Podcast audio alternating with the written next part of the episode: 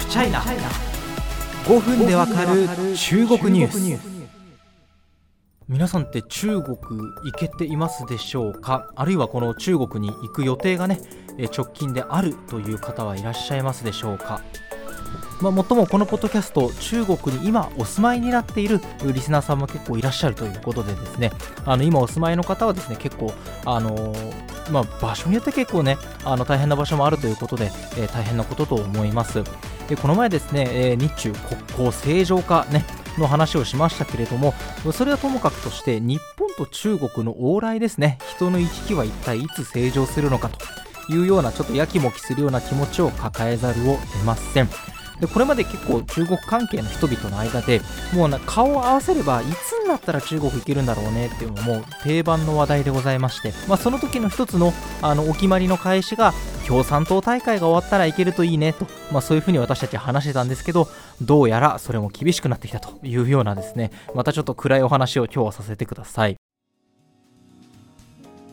そもそもですねこう、まあ、中国関係者があの党大会が終わったら、えー、中国の入境制限とかね、まあ、ゼロコロナ政策に由来するものですから、まあ、ゼロコロナ政策が少し和らぐんじゃないかとそういうふうに思っていたのかといいますとそもそもこの党大会とは何かというと、まあ、一つは習近平さんがあの前人未到のですね、えー、3期目を内定させるための正念場だったわけですよね。まあ、簡単に言うと習近平さんが無事に3期目に突入するためにはあの感染者がドカーンと増えたらいけないわけですよねあのコロナ対策というのは当然もう政治リーダーの責任でやっているわけですから感染者が爆発的に増えてしまったら習近平さんこれ為政者としてどうなのっていうことで、まあ、ご自身の手腕に疑問符がつけられてしまうわけですよね。だからまあ感染者を抑える必要はあったと。逆に言うと、まあ、党大会が終わって無事に3期目が内定してしまえばそこから先はある程度融通が利くんじゃないかというふうに考えていたわけです。ところが残念ながらその私たちの希望的観測も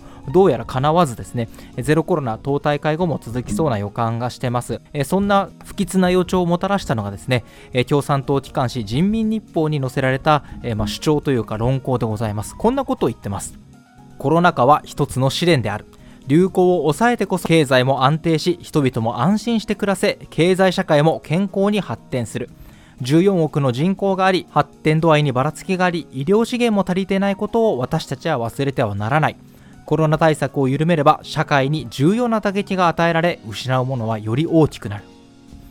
ゼロコロナこそが最も小さなコストで貿易効果を発揮でき経済社会への影響が少なくて済む。最終的に見れば我々のやり方こそが最も経済的で効果的なんだとわかる。ゼロコロナこそが社会的なコストを最小に抑える方法であり現段階における最も良い選択肢である。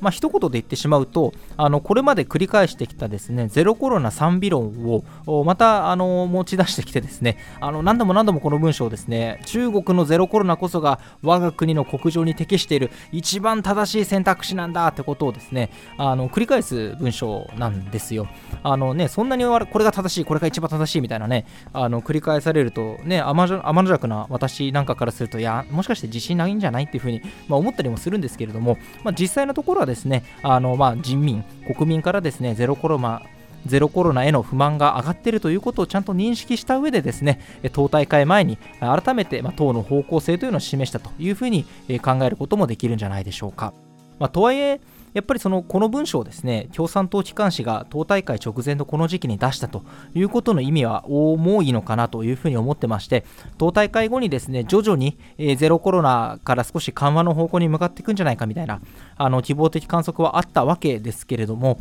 やっぱりこのゼロコロナというのは習近平さんがですね、まあ、ご自身で支持しているやり方ですので、これから3期目に入る指導者のやり方、変わっていくというふうに見ることは少しできなさそうです。ということで、私個人にとってもですね、中国にはしばらくまた、えー、行けない生活というのがあ続くんじゃないかなと思っておりまして、まあ正直、党大会後もゼロコロナ中国続くんじゃねっていうのは、夏頃から結構みんな言ってたんですよね。だからこの今回の共産党機関紙が出した論考みたいな主張っていうのは、ある種こう最後の一押しみたいな感じで、あの私たちからするとなんだとっていうよりですね、まあ、やっぱりか